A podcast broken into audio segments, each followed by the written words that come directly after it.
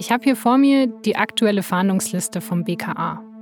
Da sieht man verschiedene Fotos drauf. Die meisten sind von Männern. Bei einigen steht unbekannt unter dem Foto und die Qualität, die ist ziemlich schlecht.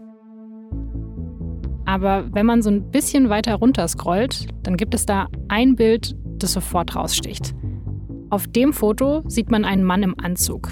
Er sieht gepflegt aus, so Typ Berater, mit Krawatte und kurz geschorenen Haaren. Er lächelt ein ganz kleines bisschen und er ist alles andere als unbekannt.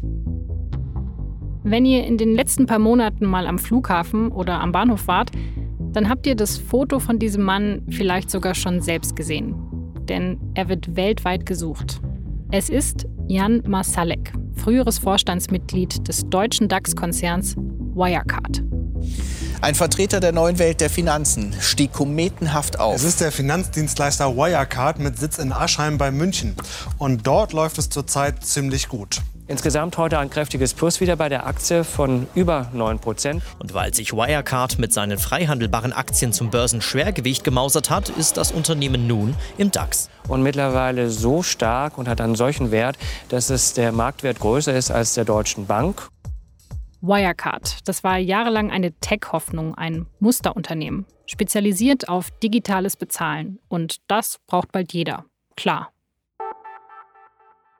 Und Jan Masalek, der war einer der wichtigsten Männer im Konzern. Beliebt, charmant, klug, so beschreiben ihn auch ehemalige Kollegen. Man konnte ihnen alles zeigen, eine Anzeige, eine, ähm, eine Website, irgendwas und er konnte sofort sehen, da ist der Fehler. Ja? Und ähm, das hatte ich schon eine total faszinierende Fähigkeit, sozusagen in so einem ganz großen Ganzen sofort das Detail zu sehen, das schwach ist. Und trotzdem, es gibt eben dieses Fahndungsfoto. Masalek wird weltweit gesucht. Wegen Unklarheiten in der Bilanz musste der DAX-Konzern Wirecard die Vorlage seines Jahresabschlussberichts für das vergangene Jahr verschieben, bereits zum zweiten Mal. Der Finanzdienstleister Wirecard kommt nicht aus den Schlagzeilen. Für mindestens 1,9 Milliarden Euro auf Treuhandkonten Wirecards gäbe es keine ausreichenden Prüfungsnachweise. Was bleibt, ist ein Betrugsfall, der seinesgleichen sucht. Im Juni 2020 kommt raus, dass 1,9 Milliarden Euro aus der Wirecard-Bilanz einfach nicht existieren. Es ist ein echter Skandal. Und das Bundeskriminalamt, das glaubt, dass Masalek maßgeblich damit zu tun hat. Wenn alle Vorwürfe gegen ihn stimmen, dann wäre er einer der größten Wirtschaftskriminellen überhaupt. Und vielleicht, sagt mein Kollege Jörg Schmidt, ist er sogar noch viel mehr. Was man weiß, ist, dass Jan Marschalek auch aus den Gesprächen, die er geführt hat, ein unheimliches Interesse an Geheimdienstthemen hatte. Erfolgskonzern, Betrug, Geheimdienste. Wie das alles zusammenpasst, das will ich in diesem Podcast herausfinden. Es geht um viel, um das Ansehen deutscher DAX-Unternehmen, um unzählige Kleinanlegerinnen, die ihre Ersparnisse verloren haben, vielleicht auch um Behördenversagen und einen der größten Wirtschaftsskandale in Deutschland. Ich bin Laura Terberl, Journalistin und Podcasterin bei der Süddeutschen Zeitung. Und ihr hört Wirecard. 1,9 Milliarden Lügen. Ein Spotify Original recherchiert und produziert von der Süddeutschen Zeitung. Folge 1 Der Crash. This episode is brought to you by Paramount Plus. Get in, loser! Mean Girls is now streaming on Paramount Plus. Join Katie Heron as she meets the plastics in Tina Fey's new twist on the modern classic. Get ready for more of the rumors, backstabbing, and jokes you loved from the original movie with some fetch surprises. Rated PG 13. Wear pink and head to ParamountPlus.com to try it free. Little Wing is now streaming on Paramount Plus. I'm in a period of emotional upheaval. Is that all the oh, I don't care crap? A little adventure. Where are you going? I'm gonna steal a bird from the Russian pigeon mafia. Let's do it. Goes a long way.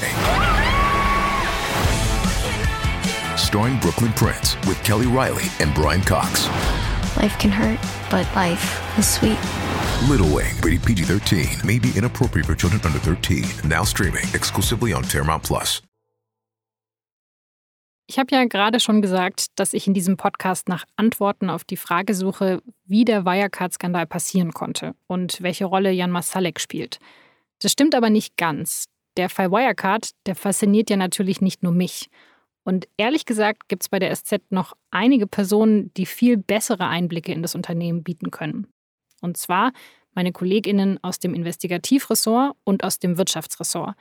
Die recherchieren alle seit Monaten zum Fall Wirecard und obwohl die meisten von ihnen schon einige andere Wirtschaftsskandale aufgedeckt haben, sind der Fall und auch die Figur Jan Masalek für sie dann doch ganz besonders.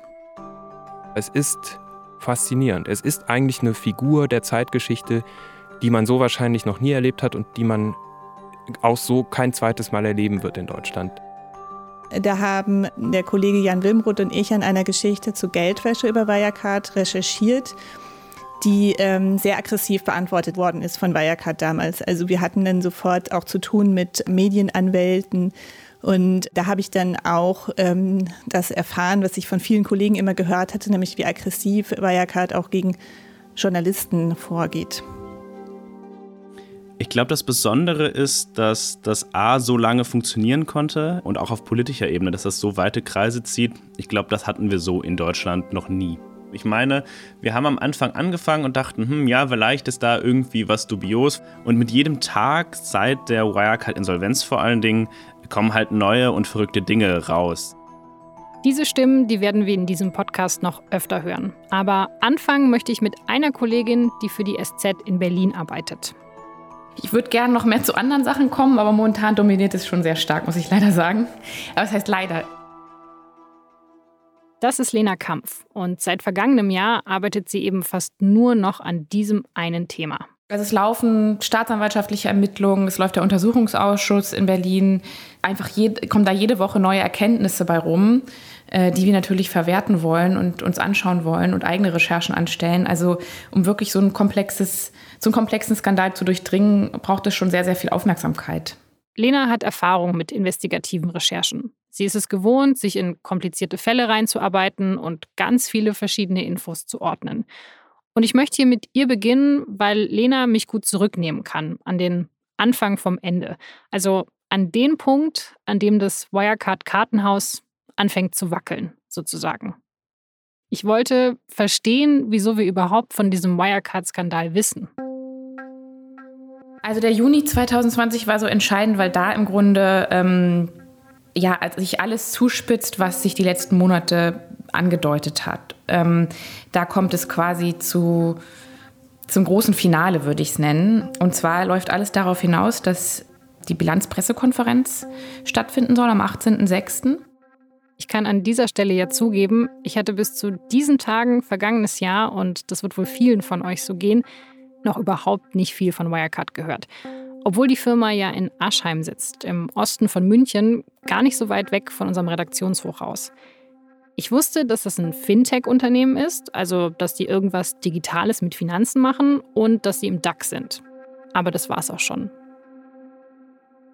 Auch diese Pressekonferenz, die hatte ich gar nicht auf dem Schirm, obwohl sie für so ein Unternehmen und seine Investoren dann doch sehr wichtig ist. Es ist schon so, dass da natürlich äh, einfach klar wird, wie viel Gewinn die Firma gemacht hat und einfach die Zahlen offengelegt werden. Und das wird ja oft, äh, jetzt äh, letztes Jahr dann natürlich nicht, da fand es online statt, aber da lassen sich dann, wenn es ein erfolgreiches Jahr war, ähm, natürlich die Manager auch nochmal feiern dafür, was sie da so alles erwirtschaftet haben. Und deswegen ist es ein total wichtiger Termin. Normalerweise, also in den letzten Jahren, ist diese Bilanzpressekonferenz auch für Wirecard ein guter Termin. Die Firma ist ja ständig gewachsen, denn sie haben sich auf Online-Bezahlsysteme spezialisiert. Das kann man sich zum Beispiel so vorstellen. Wenn ich online eine Jeans kaufe, dann öffnet sich ja ein Fenster mit verschiedenen Zahlungsoptionen. Kreditkarte, Sofortüberweisung und so weiter. Und dieses Fenster, das ist die Stelle, an der Wirecard ins Spiel kommt. Es ist die Schnittstelle zwischen mir, der Kundin, und dem Anbieter, der mir eben die Jeans verkaufen will. Diese Schnittstelle, die kümmert sich um die Zahlung und kriegt dafür einen kleinen Betrag. Damit so ein Unternehmen damit auch wirklich guten Umsatz macht, muss es aber sehr, sehr viele solcher Zahlungen abwickeln. Bei Wirecard scheint es auch über viele Jahre geklappt zu haben. Zwischenzeitlich ist das Unternehmen sogar mehr wert als die Deutsche Bank. Und überhaupt ist Wirecard im deutschen Aktienindex, im DAX, besonders gerne gesehen. Denn das Kerngeschäft, das sieht nach einer Zukunftstechnologie aus.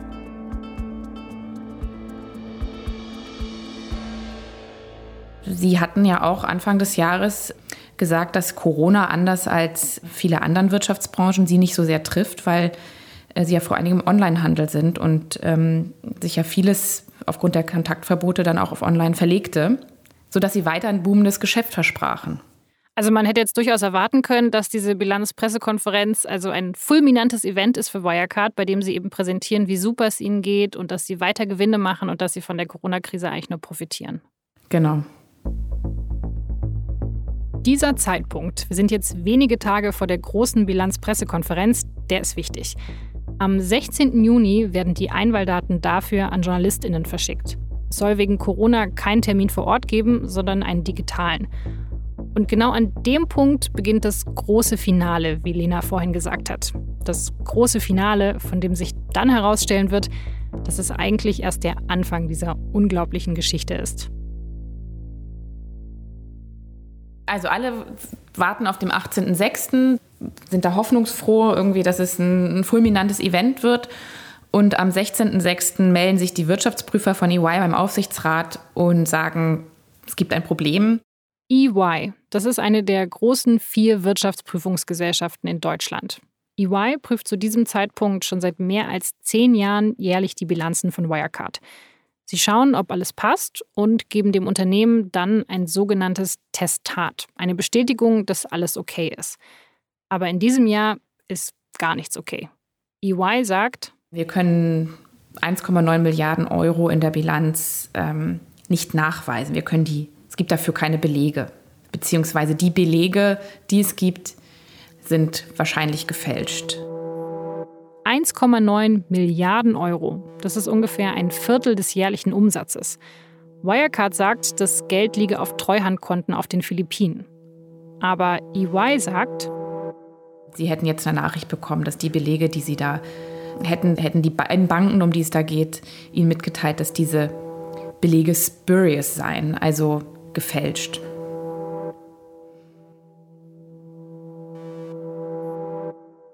Angeblich gefälschte Belege, kurz vor der großen Bilanzpressekonferenz. Das ist natürlich schlecht. Und deshalb werden jetzt auch einige Menschen sehr nervös. Und wenn ihr euch gerade wundert, das stand damals natürlich alles nicht in den Medien, das passiert erstmal hinter den Kulissen. Heute können wir diese Vorgänge aber sehr gut nachvollziehen, dank Lena und der Arbeit ihrer KollegInnen. Wir konnten die letzten Tage von Wirecard anhand von E-Mails und Dokumenten rekonstruieren aus dem Aufsichtsrat äh, und aus dem Vorstand, ähm, aus denen halt diese Dramatik, also dieses Zuspitzen, dieses, ähm, dieses große Finale, das Crescendo, was sich am Ende da abspielt, ähm, eben gut rekonstruieren lässt. Dieses große Finale, das beginnt eben mit der Nachricht der Wirtschaftsprüfer. 1,9 Milliarden Euro fehlen. Lena sagt, dass diese Nachricht bei Wirecard damals eingeschlagen hat wie eine Bombe. Und dann ist natürlich auch sehr schnell der Wirecard-Aufsichtsrat aktiv geworden. Der Aufsichtsrat, der muss in einem Unternehmen die Vorstände kontrollieren. Am Nachmittag kommt diese Mail von EY. Ähm, der Aufsichtsratsvorsitzende telefoniert mit denen und ähm, kurze Zeit später am Abend beruft er seinen fünfköpfigen Aufsichtsrat ein und erzählt denen, was los ist. Und es werden dann eben die Vorstände von Wirecard nach und nach dazugeschaltet. Darunter sind auch Markus Braun, der CEO, und seine rechte Hand, Jan Masalek. Und ähm, sowohl Markus Braun als auch Jan Marschalek sprechen davon, dass das natürlich ein großes Missverständnis sei, dass sich das alles aufklären ließe und ja, sie bitten da nochmal um Zeit, um selber sozusagen nochmal aktiv zu werden und, ähm, und diese Belege eben zu besorgen. Braun und Masalek stehen also schnell im Fokus vom Aufsichtsrat. Heute kennt wahrscheinlich jeder, der oder die Nachrichten schaut, ihre Namen. Übrigens wird da der Name von Masalek ganz unterschiedlich ausgesprochen. Das ist auch bei meinen KollegInnen so.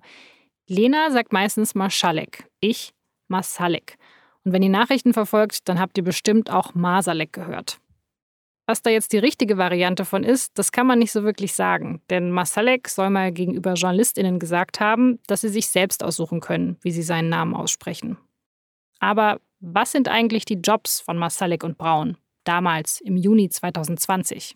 Also Markus Braun ist der Vorstandsvorsitzende, der lebt und atmet Wirecard, so wird er beschrieben. Also ähm, ist so ein bisschen, gibt sich immer als der äh, Steve Jobs der Alpen, trägt so einen schwarzen Rollkragenpulli, gibt sich so als Visionär.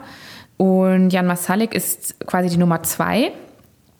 Der ist für dieses Asiengeschäft zuständig und hat ganz jung bei Wirecard angefangen. Ist, also letztes Jahr war der dann 40 und war dann, glaube ich, auch schon 20 Jahre im Unternehmen und wird so als ganz cooler Typ beschrieben. Ganz immer freundlich, hatte Stil, äh, war immer so, ja, ganz entspannter Typ. Und er war für das Asiengeschäft zuständig. Was heißt das denn? Also es hört sich erstmal sehr, sehr wichtig an, Asiengeschäft. Ja, war es auch, weil ähm, über das Asiengeschäft liefen tatsächlich, zumindest auf dem Papier, die meisten Gewinne. Das lief über sogenannte Drittpartnerfirmen, die Zahlungen halt für Wirecard abwickelten ähm, in Ländern, in denen sie selbst keine Lizenzen hatten. Und ähm, diesen Partnerfirmen wurden dann für diese für diese Unternehmungen, die sie gemacht haben, große Kredite zur Verfügung gestellt seitens Wirecard. Ähm, zumindest wurde das so eben intern verkauft. Markus Braun hat das mal als Kernstrategie seines Unternehmens beschrieben. Viele konkurrierende digitale Zahlungsabwickler, die hätten sich sehr früh Richtung USA orientiert. Aber Wirecard habe stattdessen erkannt, dass Asien der viel lukrativere Wachstumsmarkt sei. Und auf den habe man sich dann auch bald konzentriert. Also über das Asiengeschäft verbuchen sie unglaubliche Gewinne. Sozusagen auf dem Papier erstmal ein boomendes Geschäft. Das ist also im Prinzip Jan Masaleks Leistung. Oder zumindest wollen das alle noch glauben. Und im Juni 2020, zwei Tage vor der Bilanzpressekonferenz, steht jetzt auf einmal im Raum, dass 1,9 Milliarden Euro aus genau diesem Asiengeschäft fehlen. Logisch, dass jetzt der Aufsichtsrat von Masalek dringend antworten will. Und genauso von Markus Braun, dem wichtigsten Mann im Unternehmen. Also Aufsichtsrat setzt die beiden natürlich total unter Druck. Und die sagen, wie gesagt, es würde sich um Missverständnis handeln, dass sie ganz schnell aufklären können. Und ähm, der Aufsichtsrat will sofort eine Ad-Hoc-Mitteilung rausgeben. Eine Ad-Hoc-Mitteilung ist sozusagen eine Pressemail oder eine, eine, eine Meldung, Mitteilung vor allen Dingen an die Anleger, wenn es Probleme in einem Unternehmen gibt. Einfach äh, sozusagen eine Transparenzvorschrift. Und Braun und Masalek versuchen, das zu verhindern oder sagen, sie sollen damit bitte noch warten, weil sie versprechen, dieses Missverständnis zu klären und die Belege zu besorgen. Also erstmal wird Jan Masalik aktiv und ähm, kontaktiert seinen angeblichen Treuhänder Mark Tolentino, das ist ein philippinischer Anwalt, der eben diese Treuhandkonten halten soll bei zwei philippinischen Banken. Dear Mark, We were informed by EY this evening that they have obtained verbal statements from senior management of BPI and BDO that the trustee bank accounts do not exist. Masalik teilt also Tolentino erstmal mit, ja, äh, hier, ähm, unsere Prüfer gehen davon aus, dass die Belege gefälscht seien.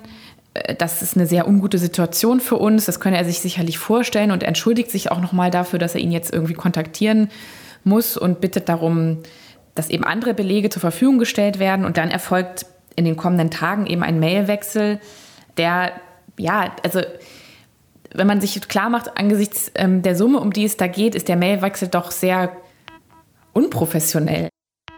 We remain hopeful that this is a misunderstanding. However, we depend on your full and immediate support. Kind regards, Jan. Tolentino antwortet dann auch und schreibt Dear Mr. Jan, es würde ihn wundern und so weiter. Dear Mr. Jan, thank you for the email. I am surprised. I believe this is a misunderstanding. Best regards, Attorney Mark Tolentino. Und er würde sich jetzt nochmal in Bewegung setzen und die Belege besorgen. Und wie gesagt, dann geht es immer wieder hin und her. Dear Mr. Mark, I trust you understand the seriousness of the issue for us. Dear Mr. Jan, I am expecting a formal communication from BPI within the next hour. Tolentino verspricht ja in einer Stunde habt ihr was, dann kommt wieder nichts, dann fragt äh, Masalik immer wieder nach. Dear Mark, we're all getting a bit nervous by now. Do you have any news for us? Und dann sagt er, ja, ich bin jetzt ich habe jetzt schon den Vorsitzenden der Bank kontaktiert, er hat versprochen, da kommt was, dann kommt wieder nichts. Update pertaining the BPI email. I am still waiting for it. But do not worry, they will send it.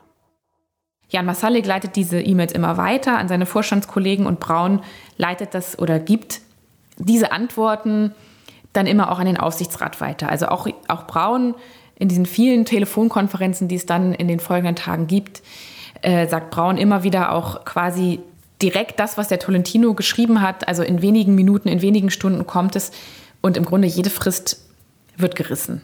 Also, es gehen ganz viele Mails hin und her. Masalek und Braun wirken bemüht, das alles ganz schnell aufzuklären. Und Masalek sagt immer, gleich kommt der Beleg, gleich kommt der Beleg.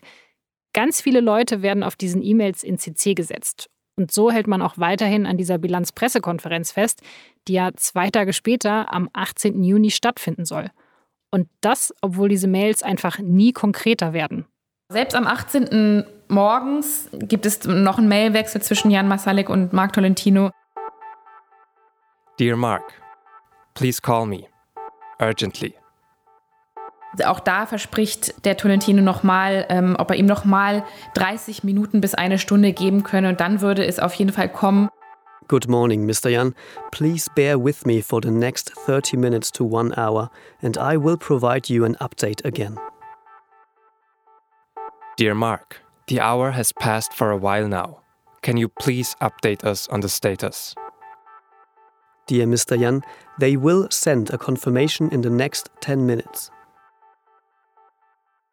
Also spätestens da am 18. morgens ist dann klar, da kommt wohl nichts mehr. Ähm, es gibt eine letzte Mail von Tolentino, der nochmal schreibt, gib mir noch 30 Minuten bis eine Stunde, dann kommt es. Aber ähm, die ist dann längst verstrichen und der Aufsichtsrat gibt dann die Ad-Hoc-Meldung raus. Das heißt auch, dass die Bilanzpressekonferenz dann quasi abgesagt ist. Also die Ad-Hoc lautet zu dem Zeitpunkt, dass EY noch keine ausreichenden Prüfungsnachweise erlangen könnte über diese Summe. Diese Ad-Hoc, die ist der Anfang vom Ende.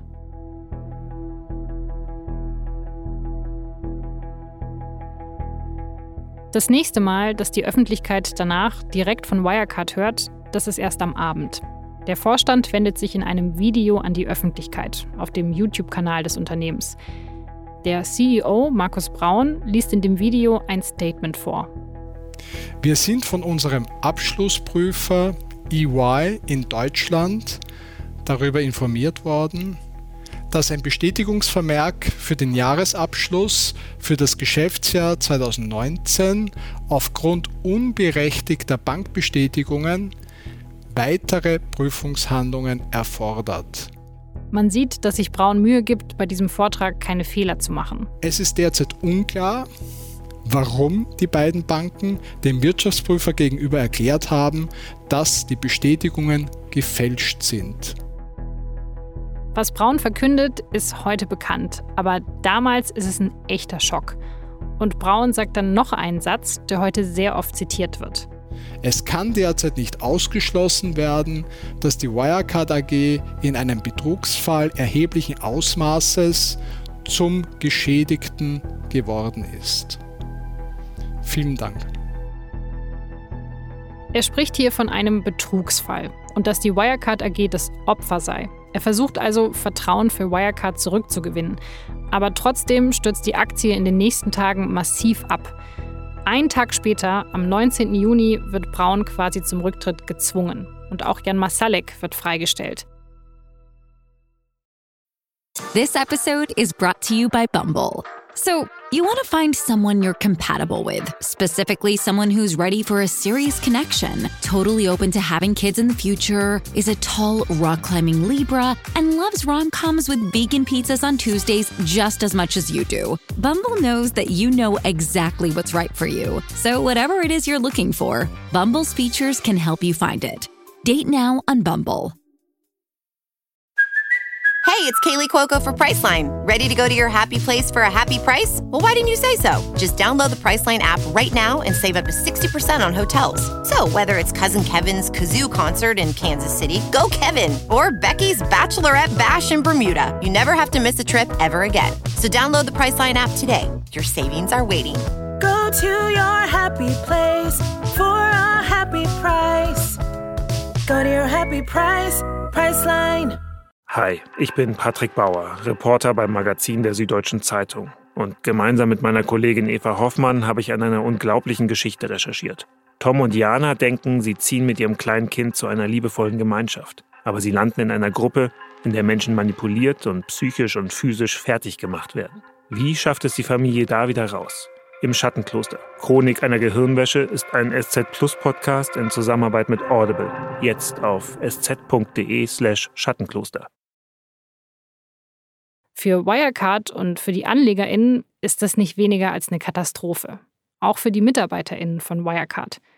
Wie zum Beispiel Stefan Götz. Den hören wir später in dieser Serie noch ausführlicher. Also man hat sich wirklich an jeden Strohhalm geklammert und hat gehofft, dass da noch irgendwie trotzdem die Kurve gekratzt wird, dass sich da auch die Gelder irgendwo finden lassen, dass alles sich in Luft auflöst und ja, es war natürlich auch aus Eigeninteresse, man wollte ja nicht seine Arbeit verlieren. Und mit drei Kindern zu Hause etc. Ähm, zur Corona-Zeit war das auch jetzt nicht so angenehme Erfahrung. Insofern hat man relativ lange gehofft. Schon wenig später bestätigt die Zentralbank der Philippinen hochoffiziell das, was alle zu diesem Zeitpunkt eigentlich schon befürchten. Die 1,9 Milliarden Euro, die gibt es nicht. Am 25. Juni verschickt Wirecard die letzte Ad-Hoc-Mitteilung aus Aschheim. Der Vorstand der Wirecard AG hat heute entschieden, für die Wirecard AG beim zuständigen Amtsgericht München einen Antrag auf Eröffnung eines Insolvenzverfahrens wegen drohender Zahlungsunfähigkeit und Überschuldung zu stellen. Es wird geprüft, ob auch Insolvenzanträge für Tochtergesellschaften der Wirecard-Gruppe gestellt werden müssen. Es sind nüchterne Worte, mit denen die turbulenten letzten Tage von Wirecard enden. Die Tage, an denen viele Menschen, so wie ich, zum ersten Mal so richtig von diesem Unternehmen gehört haben, während andere dabei zusehen mussten, wie ihr Erspartes verloren geht, das sie in Wirecard angelegt hatten, und wieder andere ihre Jobs verloren haben. Damals ist Schritt für Schritt, Tag für Tag immer deutlicher geworden, dass da etwas passiert ist, was es in der Geschichte der Bundesrepublik so noch nicht gegeben hat. Der deutsche Musterkonzern, den so viele Menschen gefeiert haben, dem die Zukunft gehören sollte, der war nicht viel mehr als ein Kartenhaus. Und für die beiden Männer, die im Zentrum des Geschehens stehen, die gerade noch in vielen E-Mails und Nachrichten beruhigt haben und volle Aufklärung versprochen haben, für die geht es deswegen erst richtig los.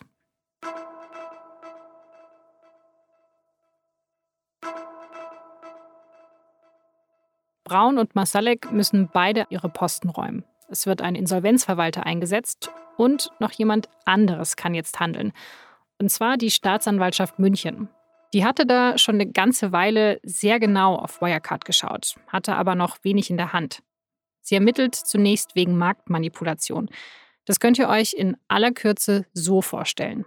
Wenn ein Konzern wie Wirecard Einnahmen und Umsätze vortäuscht, die es nie gab, dann sieht der Konzern für AnlegerInnen an der Börse ja viel erfolgreicher aus, als er in Wahrheit ist. Und damit steigt der Aktienpreis dann künstlich in die Höhe. Und jemand wie der CEO Markus Braun, der bei Wirecard ja selbst 7% der Aktien gehalten hat, der macht dann auf dem Papier gute Gewinne.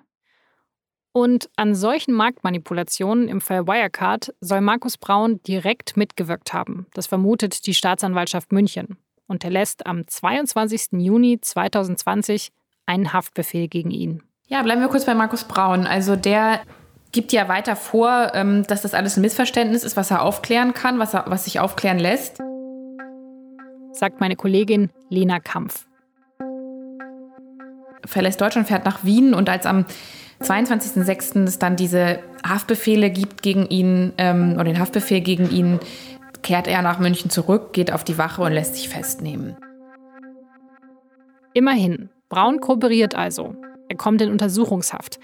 Aber er betont immer wieder, was er auch in seiner ersten Ansprache schon gesagt hat, dass er eben selbst ein Geschädigter sei. Ganz anders macht es Jan Masalek. Gegen ihn gibt es ab dem 22. Juni nämlich auch einen Haftbefehl, aus demselben Grund. Allerdings, das wisst ihr schon, ohne Erfolg. Wir gehen davon aus, dass er parallel dazu, zu diesem, zu diesem Theater, was er da inszeniert hat, mit dem Treuhänder, mit den E-Mails und so weiter, dass da die Belege gleich kommen, durchaus seine Flucht geplant haben muss. All diese Mails, die wir vorhin eingespielt haben, die waren also womöglich wirklich nur das, was ihr inzwischen vielleicht auch vermutet habt. Eine Hinhaltetaktik ohne Substanz. Ein Mittel, um Zeit zu gewinnen. Und diese Zeit, die hat Masalek offenbar gut genutzt. Zum Beispiel gibt es da einen Termin am 18. Juni, also dem Tag der geplatzten Bilanzpressekonferenz. Marschalek hat daraufhin zwei Leute angerufen, nämlich seine ähm, eben alte ja, Sekretärin und Vertraute Sabine E. und er hat Martin W. angerufen. Das ist mein Kollege Jörg Schmidt aus dem Investigativressort. Und der hat sich sehr genau mit den folgenden Ereignissen auseinandergesetzt. Mit beiden hat er sich abends zum Essen getroffen bei einem kleinen Italiener in der Münchner Innenstadt in der Nähe vom Stachus hat sich gegen 18.30 Uhr dort mit denen verabredet, hat ihnen erzählt, dass er äh, gefeuert worden sei und dass er jetzt eigentlich auf die Philippinen wolle und ähm, dort das Geld suchen.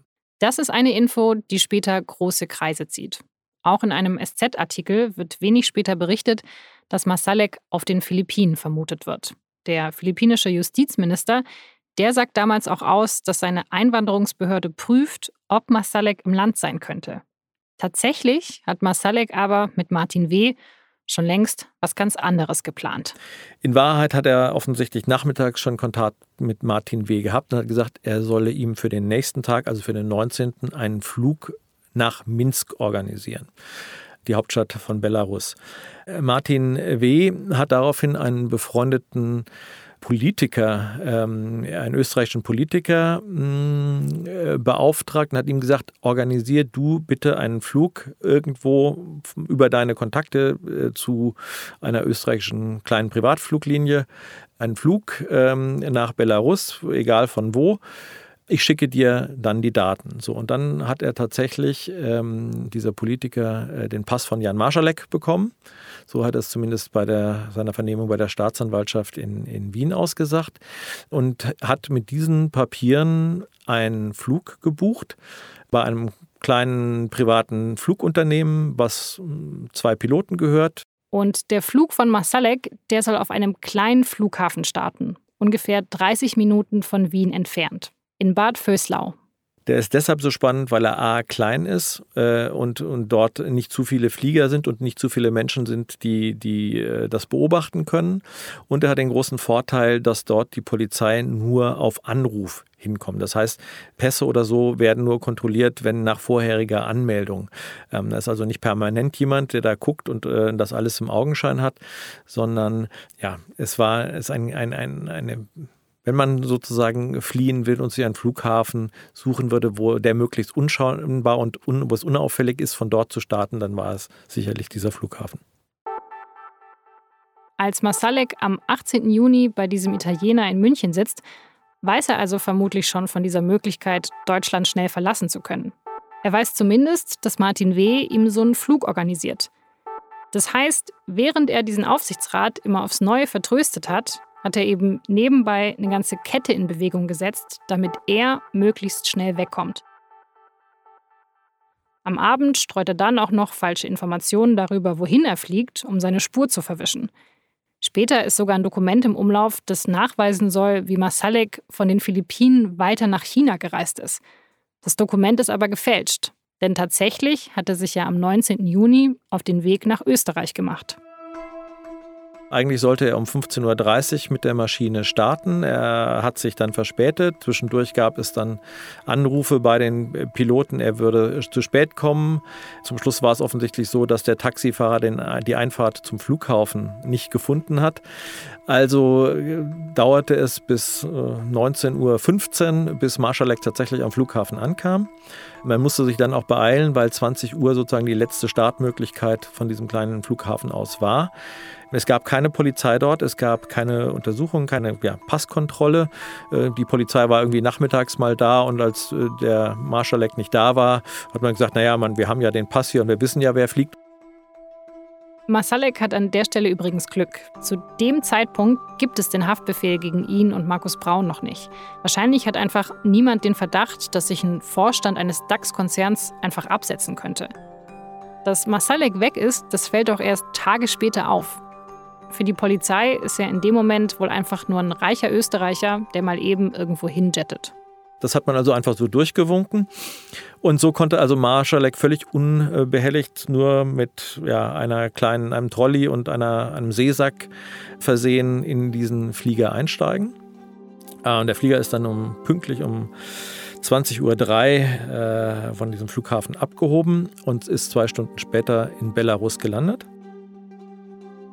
Die Piloten, die soll er in Bar bezahlt haben. Und ab da, ab Minsk, verliert sich dann auch seine Spur. Wir wissen von da eigentlich nur, dass er von einem Bus abgeholt worden ist. Das haben die beiden Piloten ausgesagt in ihrer Vernehmung. Und äh, wo Marschalek von da aus hingekommen ist oder hingefahren ist, weiß man nicht. Er lässt wenig später aus dem Ausland über seinen Anwalt noch erklären, dass er wieder nach München kommt, um sich dort vernehmen zu lassen. Was natürlich nicht stattfindet und was womöglich nur ein weiterer Trick war, damit man glaubt, dass er kooperieren möchte. Aber warum ist er ausgerechnet nach Minsk geflogen? Das macht im Nachhinein durchaus Sinn, weil er dafür kein Visa gebraucht hätte. Eine Vermutung von meinem Kollegen Jörg und auch von anderen ist, dass er jetzt in Russland ist. Denn die Grenze von Belarus nach Russland, die ist relativ durchlässig. Also das ist auch ein weiteres Indiz, was darauf hindeutet, dass er sich inzwischen oder zumindest danach in Russland befand. Betrug in Milliardenhöhe. Können Sie Hinweise zum Aufenthaltsort von Jan Masalek geben? Das sind die zwei Sätze auf dem Fahndungsplakat, die am größten geschrieben sind. In der englischen Version Can you provide any information on Jan Masaleks whereabouts? Die Situation, die ist eben einzigartig. Ein Vorstandsmitglied auf der Flucht und weltweit gesucht und der Vorstandschef in Untersuchungshaft. In nur wenigen Tagen ist im Juni 2020 aus einem hochgehandelten Vorzeigekonzern ein unglaublicher Wirtschaftskrimi geworden, über den auch wir bei der Süddeutschen Zeitung direkt sehr viel geschrieben haben. Wirecard. Fälschungen, Fälschungen und noch mehr Fälschungen. Wirecard-Vorstand auf der Flucht. Wirecard hat eine sagenhafte Erfolgsgeschichte erzählt. Und viele wollten sie glauben. Wirecards Substanz schmilzt vor allen Augen dahin. Die Substanz, die war wirklich schnell weg. Was von Wirecard bleibt, das sind vor allem viele Fragen. Und allen voran natürlich die eine Frage. Wie konnte das alles passieren? Wie konnte ein deutscher DAX-Konzern einfach mal 1,9 Milliarden Euro erfinden? Und dieser Frage, der gehen wir in dieser Serie nach. Als allererstes machen wir bei den beiden Männern weiter, die in den letzten Tagen von Wirecard im Zentrum der Ereignisse waren. Bei Markus Braun und bei Jan Masalek. Was waren das für Typen? Wie war ihr Verhältnis zueinander? Und wusste Markus Braun am Ende vielleicht wirklich nichts von diesem riesigen Bilanzskandal in seinem eigenen Unternehmen? Darum geht es in der nächsten Folge. Der Masterlek war für mich sehr souverän, ein cooler Hund. Also so, was auch die anderen erzählt haben über ihn. Bei den Townhall-Meetings war er sehr souverän und sehr eloquent, sehr geschliffenes Englisch. Also hat auf mich einen sehr guten Eindruck. Ich habe gedacht, eigentlich müsste der der Chef sein und nicht der Markus Braun.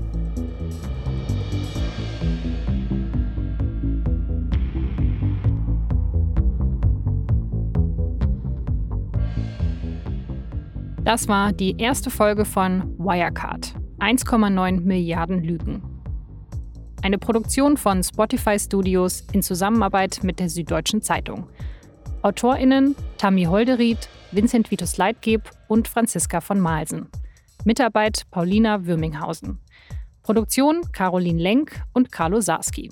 Sounddesign Bonnie Stoev. Executive Producer Vincent Vitus Leitgeb, Franziska von Malsen und Daniel Nicolaou. Line Producer Sarul Krause-Jensch. Assistant Producers Katrin Jakob und Silvia Müller. Und moderiert habe ich, Laura Terberl. Vielen Dank an das ganze SZ-Rechercheteam zum Wirecard-Skandal, in dieser Folge speziell Lena Kampf und Jörg Schmidt. Die zitierten Nachrichtenausschnitte stammen von Börse vor 8, Tagesschau, NTV und Spiegel. Hi, ich bin Patrick Bauer, Reporter beim Magazin der Süddeutschen Zeitung. Und gemeinsam mit meiner Kollegin Eva Hoffmann habe ich an einer unglaublichen Geschichte recherchiert. Tom und Jana denken, sie ziehen mit ihrem kleinen Kind zu einer liebevollen Gemeinschaft. Aber sie landen in einer Gruppe, in der Menschen manipuliert und psychisch und physisch fertig gemacht werden. Wie schafft es die Familie da wieder raus? Im Schattenkloster. Chronik einer Gehirnwäsche ist ein SZ Plus Podcast in Zusammenarbeit mit Audible. Jetzt auf sz.de slash Schattenkloster.